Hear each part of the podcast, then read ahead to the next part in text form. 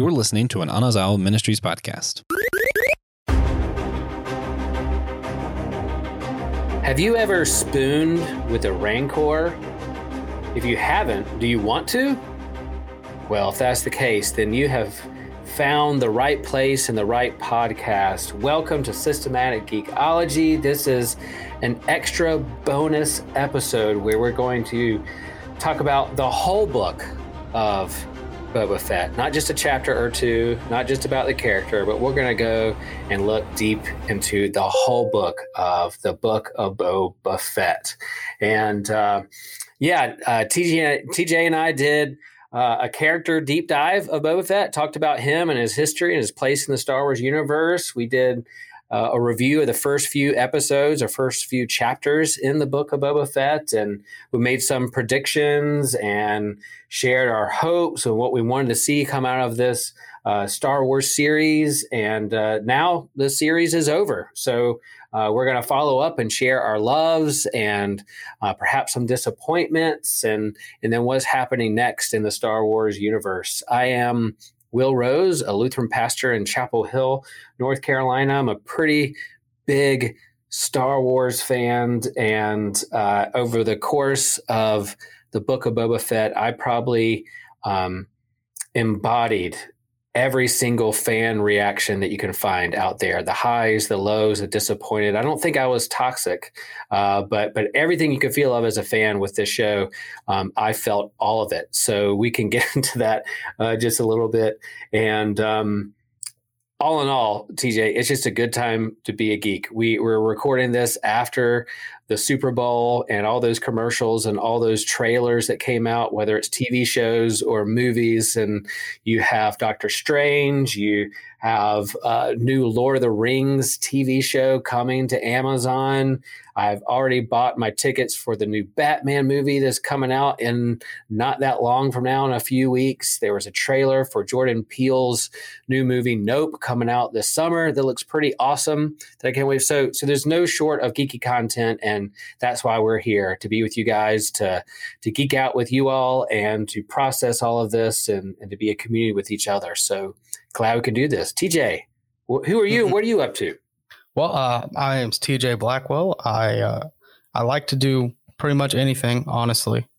Uh, big competitive guy, so if we get to competing, it's on. But a huge nerd, always have been. Uh, I loved the Star Wars extended universe books as a kid, and you know, of course, the movies and the shows. And I grew up at the perfect time to watch the Clone Wars. So, Hmm. You know, Star Wars has always been there.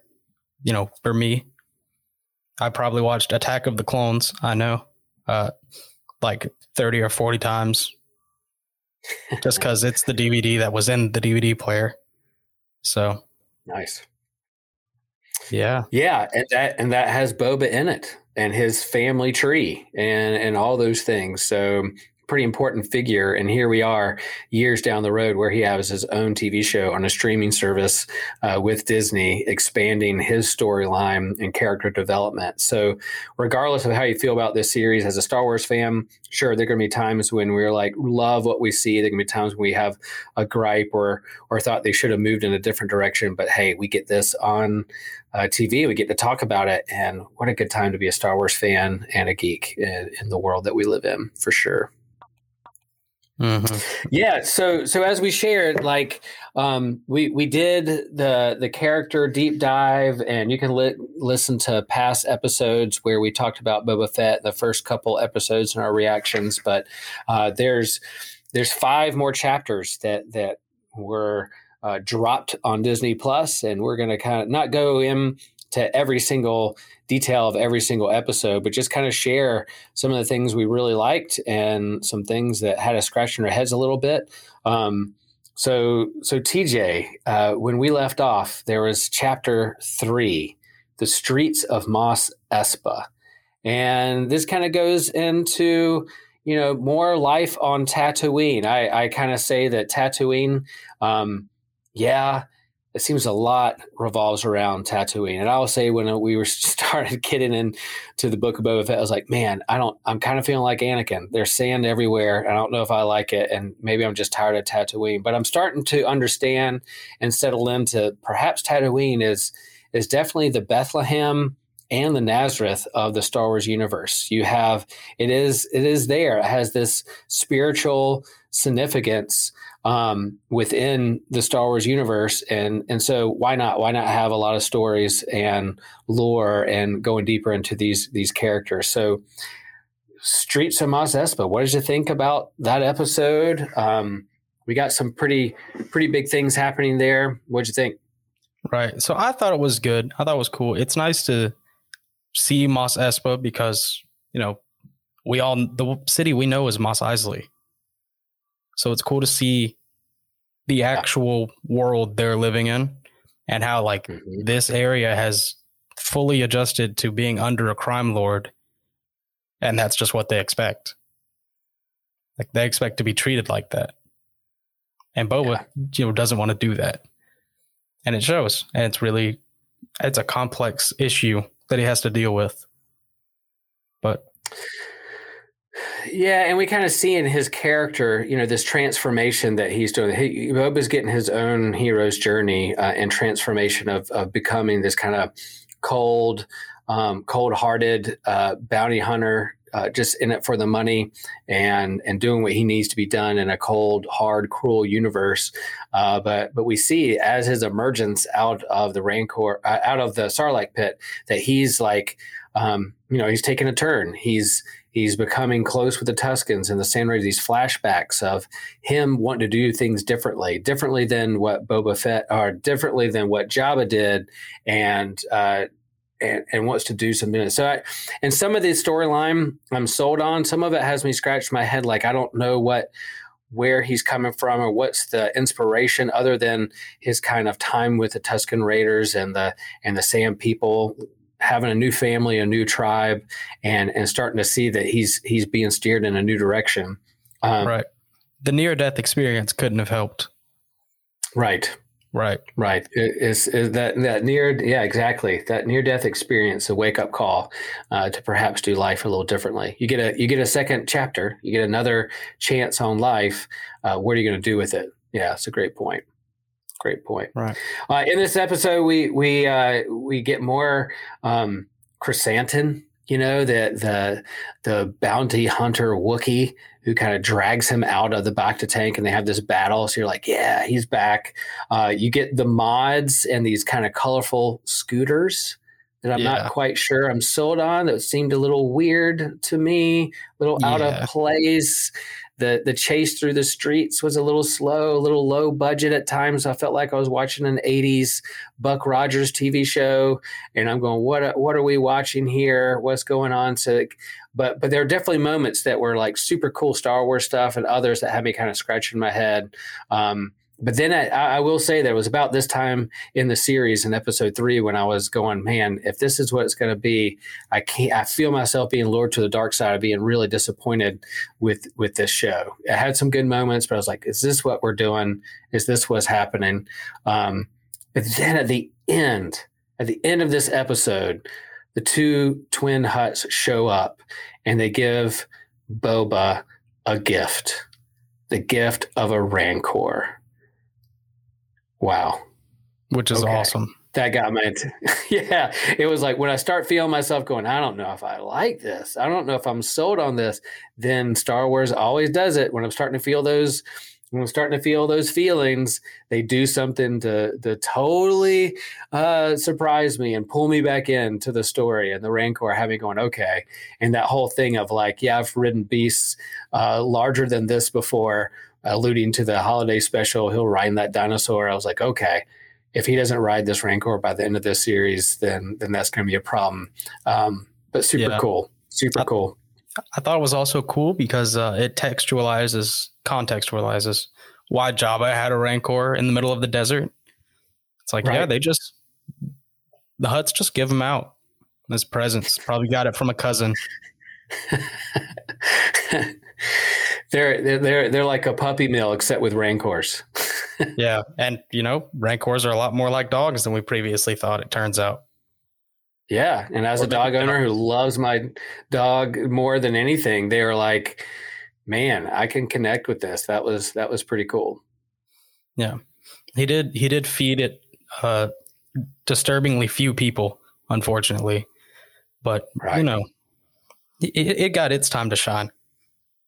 It did, and then we'll get to that a little bit later. So the episode ended pretty well, and then we go into episode four, and this is when it really started going. Okay, um, uh, he, he got yeah. Episode four is I was like, okay, now we're getting into an episode where I'm really starting to get into this series and get into this show, and I'm I'm loving what's happening here. Whether it's, um, you know, we get the story of him getting his ship back, the Firespray or slave one, whatever you want to call it. Hit Boba's ship, he gets back, and um, again another thing of like figuring out the lore of how he got his ship back and why and how he's using it. And I think way back when TJ, when we were talking about the series and kind of our hopes, we wanted to see a seismic charge, and uh, we got it. We Mhm, got it in this episode. mhm. I think that's like the one thing I said was like, man, I hope they use a seismic charge. But Yeah. uh, we also got to see, you know, him taking Fennec Shand and making her, you know, a cyborg, which I love Yeah, uh, because the doctor was Thundercat, and I love Thundercat. right. Yeah. So that was yeah. super sick. But you know, you saw Tell, in tell people who three. th- for people who don't know at home who is who is Thundercat? What's his connection So- to uh, so Thundercat the world, the music world? so Thundercat is probably in this day and age the most recorded bass player in studio. Mhm. Uh, you know, there are a couple other dudes who are up there who are just on everything. If you've listened to modern hip hop, R and B, you've almost definitely heard Thundercat play the bass before, and he makes his own Right. music as well. And I love Thundercat's music because I love playing the bass, and Thundercat is visionary and extremely distinctive. Uh, he didn't change anything about his appearance really to be in Star Wars. he just looks like that. And uh, I just thought it was awesome to see because I was uh, watching, you know, well, episode three, and I was like, "Is that Thundercat?"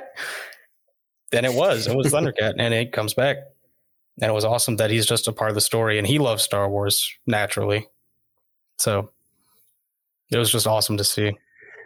Yeah, and some of the fan reaction was like felt like um, you know just kind of reading post post episode uh, message boards and hearing people talk about it. It felt like that maybe it was a little off brand of of Star Wars. But if you think about mods and the emergence of technology and computer and robotics with the human body is has been a part of Star Wars forever. Whether it's Lobot or whether it's Luke's hand or Darth Vader himself or you know all through the the prequels and and all that is it's a part of the Star Wars universe. This emergence of technology with the human body and, and modifying your body and and we have that too. There's a little debate of what transhumanism, uh, the ethics behind that. We'll talk about more about that in some other episodes, hopefully on Systematic Geekology. But but in terms of like we modify our body as well. If you, if your eyes have trouble seeing, we, we get glasses. If your heart's not doing well, we we give you a pacemaker.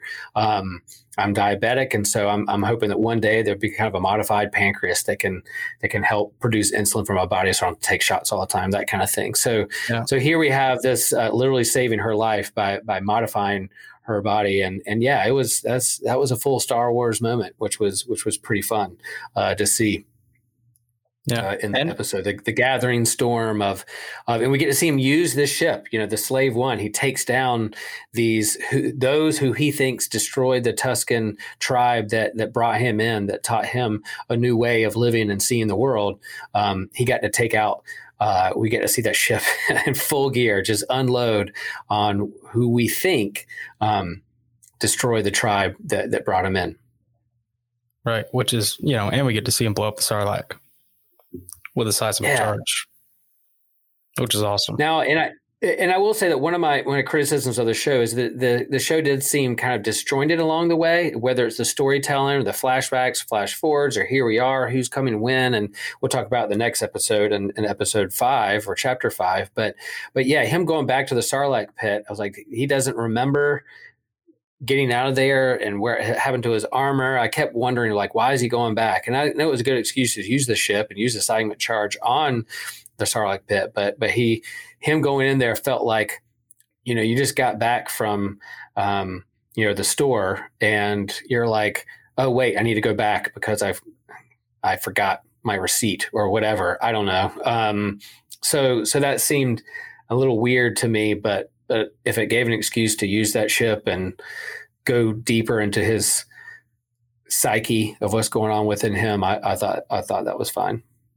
Right. It it felt a little out of character. Uh, Yeah. For the new Boba. You know, because it just it didn't seem like revenge would be on his docket, especially against like a, a barely sentient plant creature. Right. Yeah, But and I think there are times throughout the series where it felt like seemed like a little Eric uh, out of character, and I, and if you're gonna, you know, move him to a new place or have his own hero's journey, there are times when he took a couple steps forward, a couple steps back. It, it just seemed, and maybe that was just the. I think I had one writer throughout the whole thing. I think it was um, Favreau and Filoni were a part of it, but maybe it was the directors, different directors, who were who were different. Um, different chapters. Maybe maybe they just had their own styles and and that kind of thing. But um, but yeah, there are times when it just kind of felt disjointed for me. Um, at the end of of that chapter, the Gathering Storm, they allude to the fact of they need more they need they need more help. Uh, they need more bodies. They need some foot soldiers to come do whatever they're going to do. This grand taking over and getting rid of the crime crime bosses and the the Pike Syndicate and Spice that they can't do it on their own. And so Fennec Shand alludes that she knows somebody, or or perhaps she knows somebody can help. And you hear literally hear the Mandalorian music at the end of the episode, and so you're left wonder, wow, are they really going to go get Mando? Uh, is that going to happen?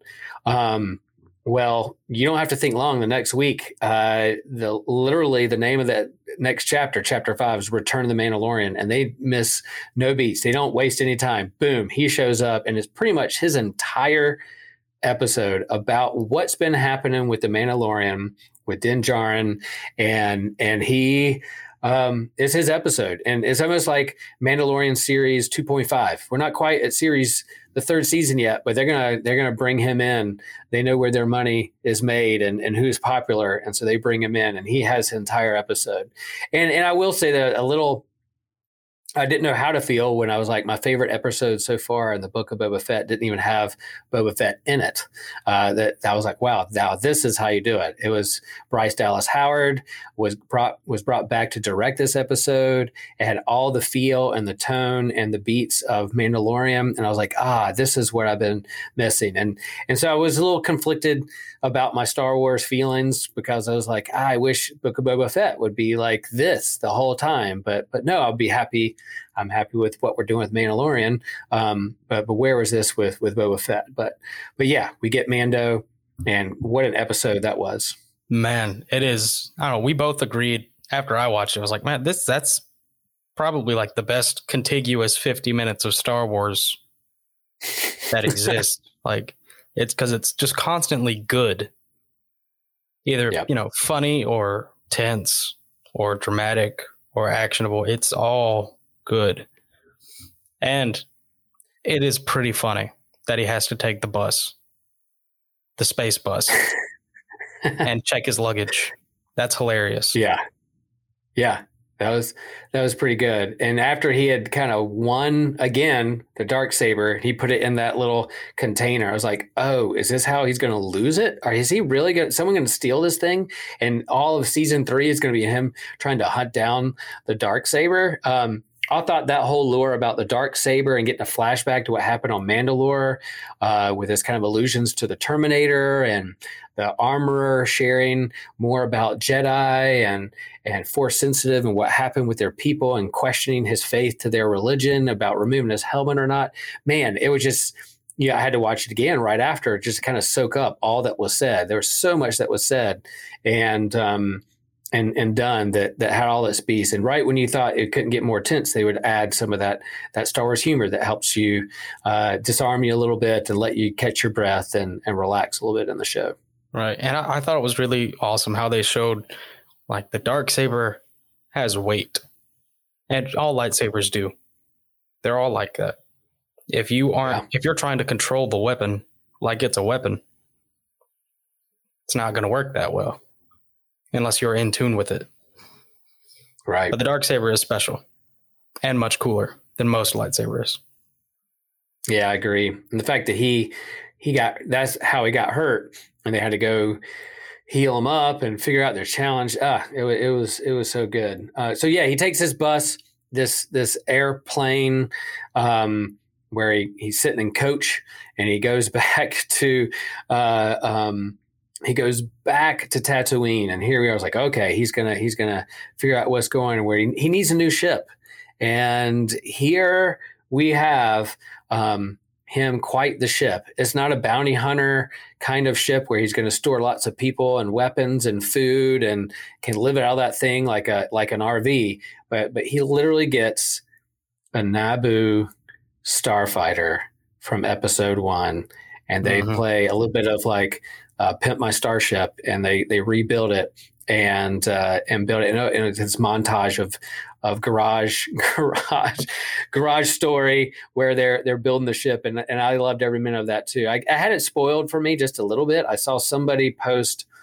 somewhere on social media uh, a picture of the Naboo starfighter in all its yellow glory and said, "Hey, I heard that that this might be um, Mando's new starship." And I was like, "What?" But then when they when when they brought when she brought him to the garage, like, "Oh, here they're going to do it." That person was right, and and they reveal, and it was it was I thought it was really well done, super fun. Peli, um, how do what's her name? Peli, Peli, the That's the mechanic. person. Amy Sedaris. A- Amy Sedaris' character, she's a little hit or miss for me.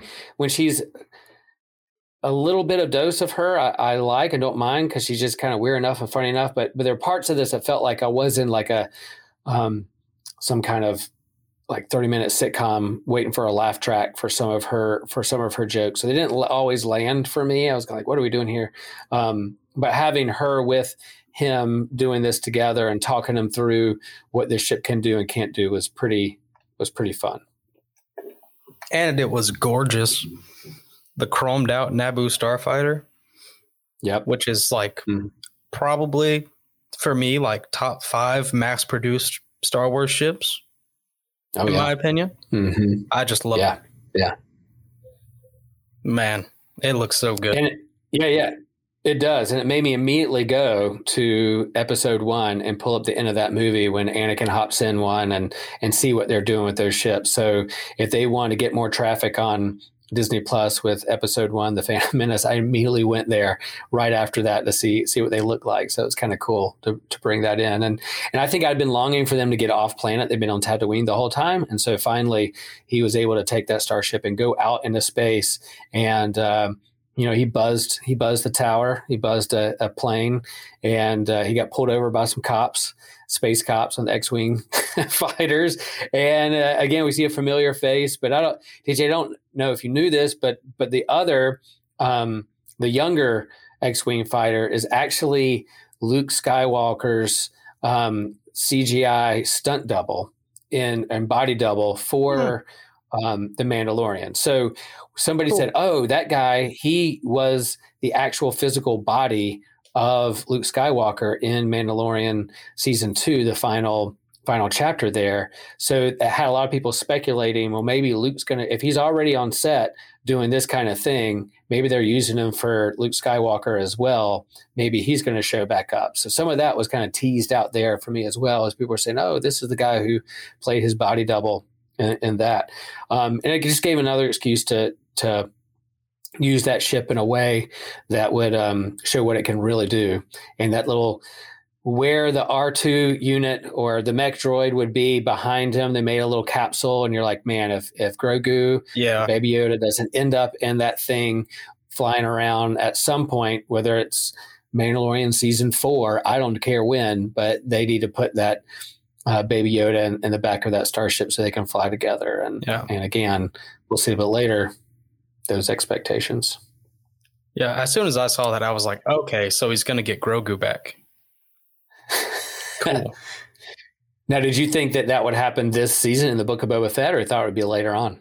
no, I, I thought it would be in like Mandalorian season 3 Mm-hmm. Yep. Yep.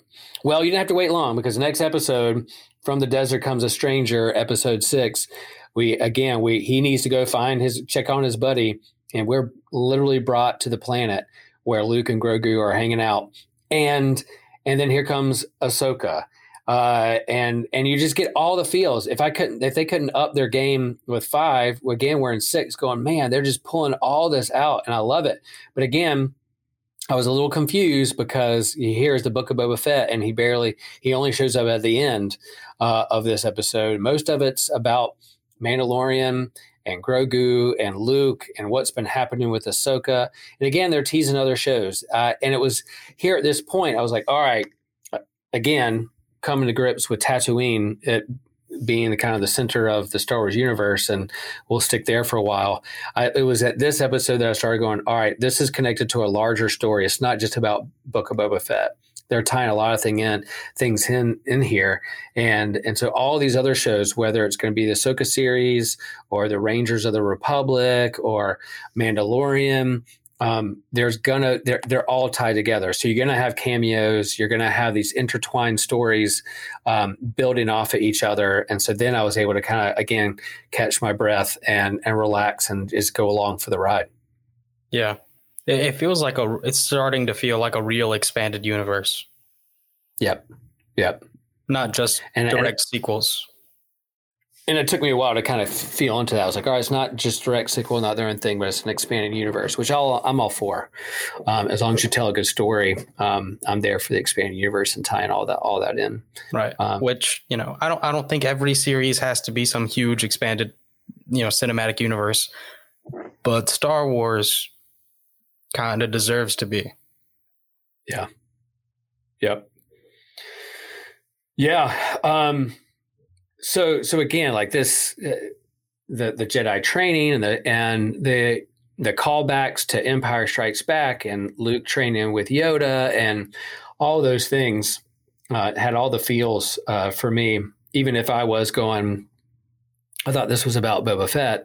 Um, it was almost like they were like, well, you know, and I don't think it was a course correction because, you know, people they they had written this out and um, and directed this and put it out there way before the fans were like, you know, lukewarm on on the series. Uh, but it seems like episode or chapter five and six mainly got the most attention, and people were just freaking out. Star Wars fans were were really freaking out. So they were smart in kind of bringing that in and locking us back in and remind us this is part of one big big expanded expanded universe.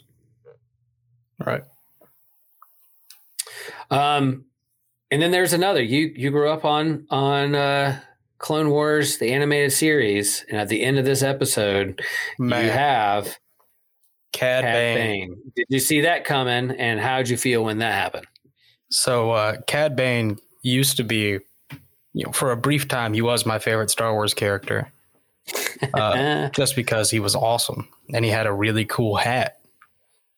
That's all it really took, because uh, you know I was like nine but it was so cool. Uh, actually, when I started playing the Star Wars: The Old Republic, which is the massively multiplayer online Star Wars game, uh, my player username was Bane, and no one had mm. taken it yet, but someone had taken Cad Bane. But, you know, I wanted to be Cad Bane, and then I was kind of, you know, it worked for me either way because I could be Darth Bane or Cad Bane, which are both really far up there for me. But man, I love Cad Bane. I love the way he looked live action. I know a lot of people hated it because, you know, oh, his face isn't as long as it's supposed to be. Right. I don't care. You know, it's Cad Bane. He looks fine. Man, yeah, uh, he, he's definitely a great pull. I mean, I think people in the Book of Boba Fett were wanting to see other bounty hunters brought in, whether it was Bossk or others, you know, and Cad Bane. There was some speculation out there, bring him at some point to live action. And so when he he walked out there, and again, this this show has all the feels of a western, a spaghetti western, and um, and they're pulling from those tropes, and they have been from the beginning. Star Wars is kind of that way, whether it's a samurai story or a western story or all of it mashed together uh, they're going along with that kind of genre and feel and, and that's what they do they literally have a standoff um, and, and a shootout there in the streets of, of this little little town and and so you really felt the gravity and this, that what's at stake by bringing him in and knowing that Boba and Cad Bane have a history as well from from the Clone Wars and from other parts, you're like, oh man, they're really, really ramping it up. So, right. so I thought that was well done too. And and again, you know, the fan reaction to this have been all over the place, and um, I, I think there again within fandom, toxic fandom, you have these kind of fixers these people who will go on YouTube. Uh, you have your reaction videos, you have your hot takes, you have um, the explainer videos on on YouTube, and now you have this phenomena of people going, "Oh, their their uniform or costume or face was a little off. I'm gonna go back in on my computer skills and I'm gonna fix it and show you how it's really done." And and to be honest, that's how they. Um, made Luke Skywalker's face a little better. There was a guy on YouTube that said, "Oh, let me um let me show you how you can do a deep fake and did a better version of what they did in Mandalorian season two. And Disney hired that guy and said, come on board. We're going to hire you. And so here Luke shows up in this episode and looking better because they hired the guy that can make him look better. So now everybody so wants better. to do that. Let, yeah. Um, so as soon as they showed Cad Bane, you go on YouTube and they're like, oh, let me show you how, how, um, how it's done and made him look bluer and his face a little longer and put a toothpick in his mouth and say, this is how it's done. Um, I, I, think there's a balance, you know, with our fandom. There can be things, and I and I go with um, I have to keep myself in check with that too, about uh, freaking out too much about this or being disappointed about that. But but yeah, I would hate it if every time I posted something online or every time I did a sermon, someone said, "Oh, here, fixed it for you. I put in a phrase, I corrected your grammar, or you should have said this at the end of your sermon," and and there, fixed it for you. I think this whole era of I'm going to fix it because you got it wrong, um, because I want to show that I'm better than you in this. Uh, it, we need to pump the brakes on that, if you ask me. Yeah, it's unfortunate because it's with the pandemic locking so many people inside for so long in the mm-hmm. information age where like you can learn to do pretty much anything you want with enough time uh, really did not help with that space uh, yeah because you can you can learn to do pretty much anything you want but uh, it's got to keep in mind that uh, they aren't just doing this to a still image and they aren't mm-hmm. just doing it for as long as it takes. They have a deadline. Yeah.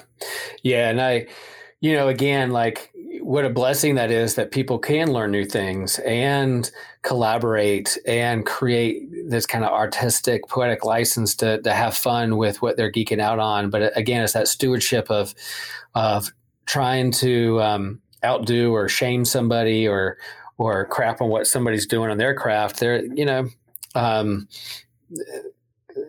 I just think there's a toxicity with that or passive aggressive or just aggressive nature of that that that hopefully us of people of faith and those who kind of respect others can can help create a healthier environment when it comes to those kinds of things um, as as i as i share that i know that I can be hypocritical because i'm also thinking my kind of hot takes at the end of this whole series, some of my feelings about it. But but all in all, um, yeah, seeing uh, this new character come out was was pretty fun. Um, and, and ended with a good cliffhanger of, of what's going to happen next. Now, the end of this episode, um, again, we're going to go back to my fandom. Um, you, you, had Luke Skywalker giving Grogu a choice, Grogu, Grogu's choice. Um, he can choose this kind of armored shirt, chainmail gift from from Mando or Yoda's Yoda's lightsaber. Are you going to choose your attachments, your friends, or are you going to choose the Jedi way? And um, we don't get to see the whole story. Uh, we'll, we'll, see what the result of, of Grogu, Grogu's choice at an episode or chapter seven. Um, but I did it did left me feeling a little confused, head scratching.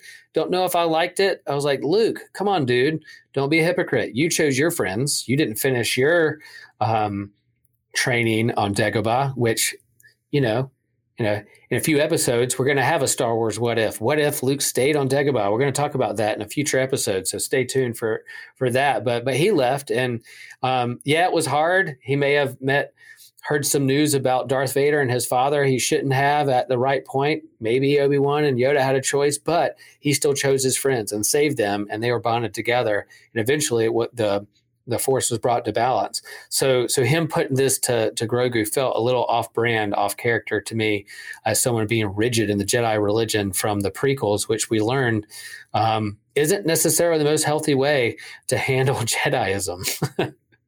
right. Which is, you know, it's not the entire reason that the Jedi Order fell, but definitely didn't help. Right. Right. So, uh, so I, and again, I thought at the end of that, we would probably see, I don't know, I didn't know that if I didn't think they would bring Grogu back as fast or bring Luke Skywalker in to save the day on Tatooine, that, that maybe they'd hang that cliffhanger out there until the next season of Mandalorian. But then we have the, the finale, um, chapter seven in the name of honor. And uh, this episode is an hour long. It's the longest of all the Star Wars episodic TV stuff. They're like, all right, we're going to do a finale, and it's going to be half a movie long, uh, one hour, no commercials all the way through. So that was pretty fun. And boy, what a ride it was. Yeah. Um, they they threw everything in so, there. So, do you think it was racist of Luke to offer Grogu Yoda's lightsaber? well, they're the Racist? same species. He probably, you know, specious. Like, he yeah. probably wants well, this. Yeah, you you want this this attachment. That and eh, yeah, left questions out there like, you know, where'd you did get? he that? know Yoda? Yeah, did he? Did you know Yoda? I mean, we saw that flashback of him uh, at Order sixty six, um, almost being taken out, and some Jedi's defending him. So he has some trauma there. We know he has trauma. Ahsoka alludes to it, um, but but then yeah, there's there's some controversy or or some mixed messages about what actually happened to Yoda's lightsaber, whether he lost it or it was destroyed in the comics, and how did Luke get it? You know, that's a story for another time. Um, but but yeah, here you go. Here is he's saying he's saying like, are you going to choose your attachments or the Jedi way? Meanwhile, I have my dead master's um, lightsaber right. that I've been holding on to for a long time, and uh, so what does that mean? Again, some some hypocrisy there. But um, yeah, yeah, I don't know. Maybe he has both. I hope there's a third way. I hope they explain more of that of what's going on because in a way, and and yeah, not to bury the lead in this last episode, um, Grogu shows up. He comes up. He has uh, you have kind of Uber R2 who shows up with uh, with Grogu drove him back to Tatooine because Luke doesn't want to go back there. He doesn't go back to Tatooine. I'm I'm done. Um, so he delivers baby Grogu Grogu to um, uh, to Mando, and he's able to help uh, with what he has been trained with. But we don't know if he has the lightsaber or not. Right. Um, Which, or, or what it really means. Maybe he there was another test about friends are more important. I don't know. There's some speculation there. Yeah, I as much as I don't want to see Baby Yoda get shot, uh, I, I do want to know how well Beskar chainmail works. Ah, you know, I like I don't want to see him get hurt, but I want to see the chainmail work. If you get what I'm yeah. saying, yeah, you can see that he's wearing it. He's wearing it, and, and even guards against lightsabers. That's that's one of the things they alluded to. So, if the lightsaber tries to strike him down uh, from the neck down, then um, perhaps we'll see that see that work or not. Uh, I'm I'm betting it's going to work. They're not going to let anything.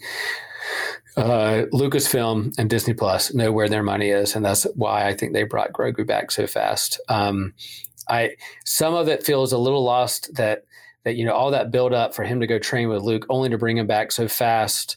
Kind of, I does I do think at least for me, it waters down a little bit the ending of Mandalorian season two because I'm like, man, if he if he go that was such a meaningful moment, we're going to have him be trained by a Jedi, and all of a sudden he's back and he he's not going to be trained as a Jedi. What did we just do with bringing Luke into the picture in the first place? Um, we did get some good moments of him and Ahsoka together and talking about family and and, and that kind of thing. And, and there was that great great line that I think is is intentional when Ahsoka tells Luke, "Well, sometimes the student guides the master," and and I'm hoping that this choice from Gogu, Grogu um, helps remind Luke of what he did or a different path to go down, rather than these kind of rigid Jedi ways from the prequels or whatever text or book he read about it. Um, I, I, do think that's meaningful. That that sometimes the student guidance the the master, and that's going to be that's going to come into play a little bit later on. Right. Uh, you know, ba- Grogu basically learned how to catch frogs with the Force, and was like, you know, that's all I really needed to know anyway. Um, so I'm done here. That's he's the, that's it and tame a rancor. So, so in this final episode, yeah, we won't go into all the details, but man, there's a lot of lasers, and there's a lot of uh, people being boxed into corners and almost dying, and you think they might die, but then they don't, and then they come back, and you have Mando and Boba going back to back. Uh, fighting off like just a ton of pikes. It's, it's pretty exciting episode. There were times when I felt like again I was watching an '80s Buck Rogers TV show where there are a lot of lasers flying, a lot of misses. You know, they got this big kind of droid that's shooting at them and and hitting the sand behind them. And I'm like, wait a minute, he can't figure out, or this droid can't, you know. But but if they mowed them all down, you wouldn't have a story. So I get it. Um, but uh, all in all, um, they get box in the corner. You think they're going to lose, and like any good TV show, here comes Boba back, literally riding Rancor that we thought was going to happen, and it actually happened. And uh, he's riding this thing, uh, taking things out, um, and and that was pretty fun, pretty epic.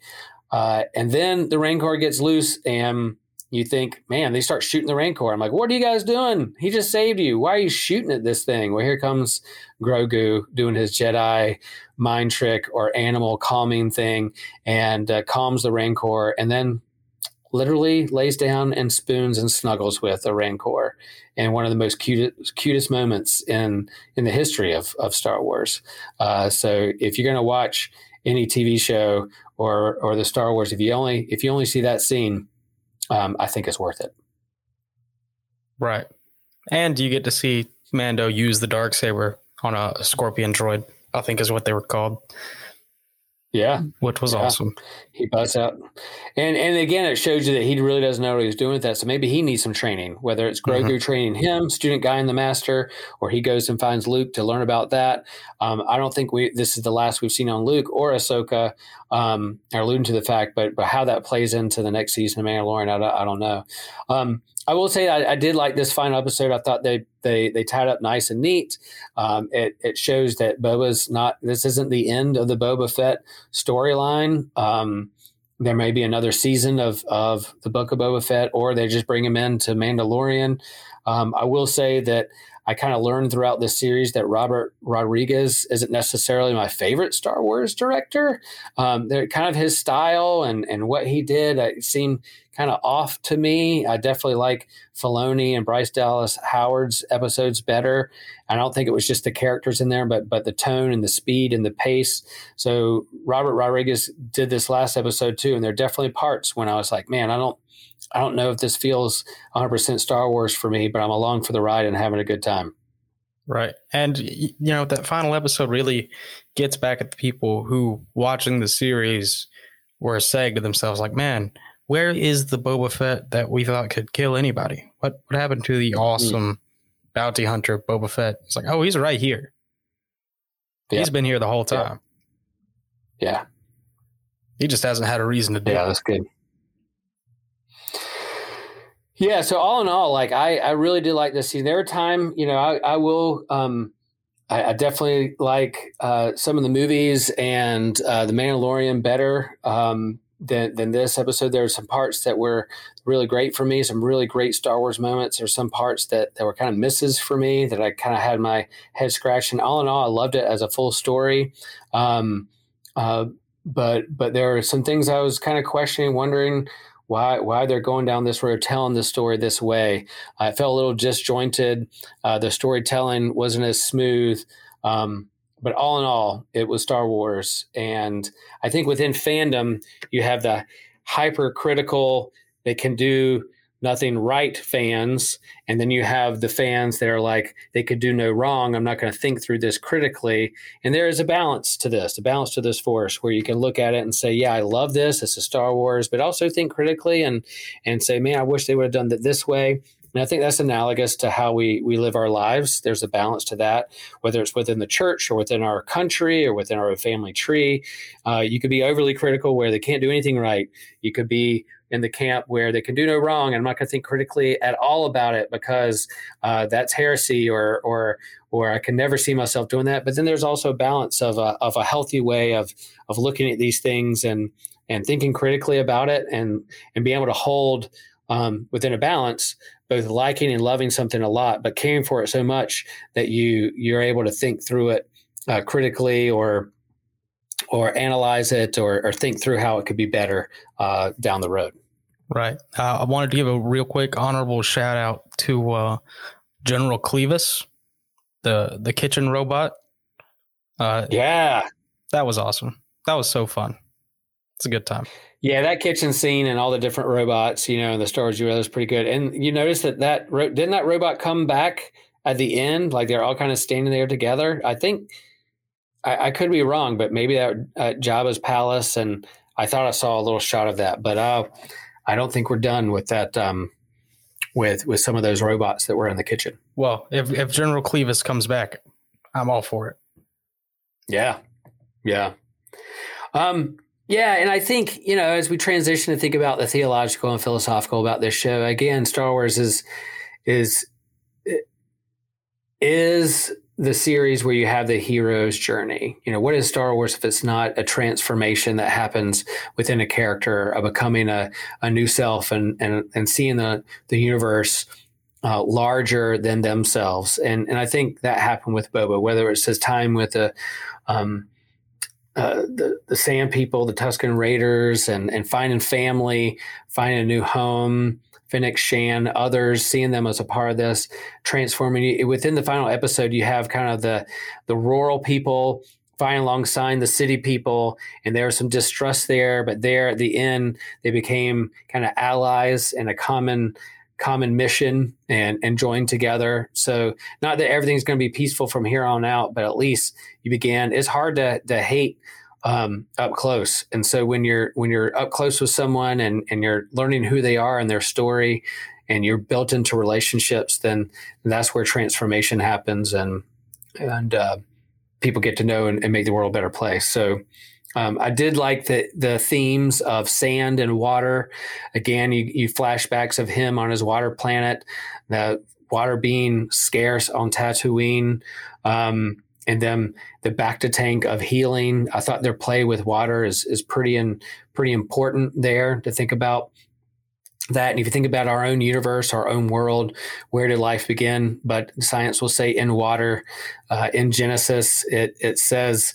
Um, you know that God's spirit hovered over that water and and brought creation into being and then and then in in uh, the Gospel of John, uh, Jesus says in that third chapter in his conversation with Nicodemus, he was like, um, "Very truly, I tell you, no one can enter the kingdom of God without being born of water and spirit." That I think it's neat that Jesus, you know, science will say that the physical life um, can't can't happen unless there's water, and we're looking for aliens and other planets. We're, we're looking for water. And, and here Jesus uses that analogy of that spiritual awakening also being with water, uh, kind of a baptismal sacramental element of, of transformation there. So that, that was kind of neat to see in this, in this series and them teasing that out a little bit.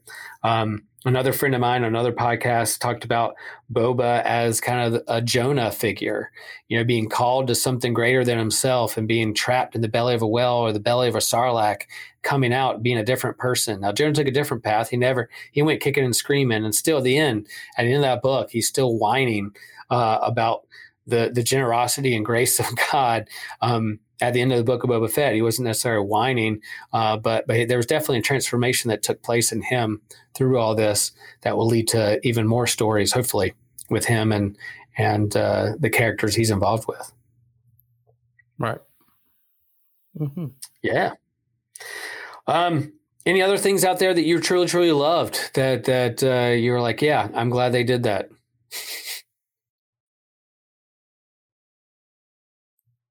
uh, having uh, Cad Bane, you know, the emissary of the Pikes, being killed by the Tusken stick, whatever they call it. Uh, Yeah, I thought yeah. that was uh, a really good piece of not not necessarily symbolism, but very fitting. Also, if Cad Bane had to die, at least Boba Fett killed him. Yeah, and I forgot about that gaffi stick or whatever it was. Like Gaffi they, um, yeah, like I had forgotten all about that. When he brought it up, I was like, of course he's going to use that. You know, yeah, he's not the quickest draw anymore. He's an older man. He does. He's not as quick uh, to to the draw, but but using that weapon as a way to get revenge and um, and and set things right was was some brilliant storytelling and callback. I didn't see that coming. Why I didn't see that coming? I don't know. It was pretty neat, uh, but I'm glad they they did that. Right. That was that was pretty good. And you know, uh, Din Djarin is only like three years younger than Boba Fett. Ah. Yeah. But, you know, being in a Sarlacc is very bad for you. So we hear. So we hear. That's not a place you want to be for sure. Yeah, I think all in all, like you know, in this series, we got to see how he got out of the Sarlacc pit and what's the Yeah. next story of his life. We got we we introduced some new characters, some old characters, beloved characters. Um, you know, was all the storytelling perfect for me? Not necessarily, but but seeing these these characters together in the big uh, big expanding universe was was a lot of fun. So, yeah, yeah, we we talked. We're we've been talking fifty minutes, and we could probably talk even more about it. But but yeah, check it out. Um, let us know what you think about this this series as a Star Wars fan or just a casual fan. What did you like about it? What did you not like about it? Hit us up on the website or the social media. We have a great um, Facebook group called Priest to the Geeks uh, that keeps growing, and, and we're we're sharing memes and and sharing things we're excited about. So so hit us up on that. We have a Twitter uh, account, Systematic Geekology. Uh, we're on Instagram. Uh, no shores of places where you can find us. We're we're continue to grow this community. We invite you to be a part of Patreon. There's some fun stuff coming out with that D and D game and some other episodes, um, special episodes. So you can support us there um, as well. All right. TJ, you have any recommendations? Anything you've been geeking out on that you want to share with the the folks out there uh, to make sure they check out? Uh, yeah, I recommend that if you are listening on Patreon, go ahead and join the Ally tier and join our bi-weekly D&D campaign. We need more players or the current players are going to die soon. Also, uh, Dying Light 2 is a fantastic game, and all of the critics telling you it's not are lying. ah, cool. I can't put it Yeah, down. TJ and Joshua are quite the gamers, and so and there's other people that game. That's not in my geek wheel, wheelhouse, but anything you know about games, whether it's role playing or or video games, uh, they're the ones to to hit up for recommendations and and thoughts and opinions on that. hmm hmm And we should be doing a Dark Souls episode sometime soon, uh, both to celebrate Elden Ring coming out, which is on the 25th, and the Dark Souls tabletop role playing game, which should be coming out next month, sometime soon. Nice, but cool. Yeah, check us out. Yeah, and I'll recommend. I'm I'm reading a, a new book uh, right now called Robot Theology by Joshua K. Smith, uh, and really it's a book about um, about robotics and robots and AI and, and algorithms and and kind of the philosophical and theological stewardship of how we use technology and AI and, and robots, and is is very thought provoking and like with any kind of tool or tech that human beings create, hopefully there's some uh, philosophical, theological, and, and ethical thinking through what that means for us uh, as a human race and what impact it has on our communities and relationships. And I'm hoping that uh, I can talk with with Joshua Smith about this book on a future episode of Systematic Geekology. So stay tuned for that. Uh, he's on Twitter and other places. If you want to find that book, the book's on Amazon. If you want to check it out, we're going to be talking to him not too long ago, not too long from now about this book, and and I think it has some really cool geeky stuff along with thinking through stuff for our our faith and what it means for our world. Thank you guys for listening. Uh, may the force be with you, and remember, we are a chosen people, a geekdom of priests.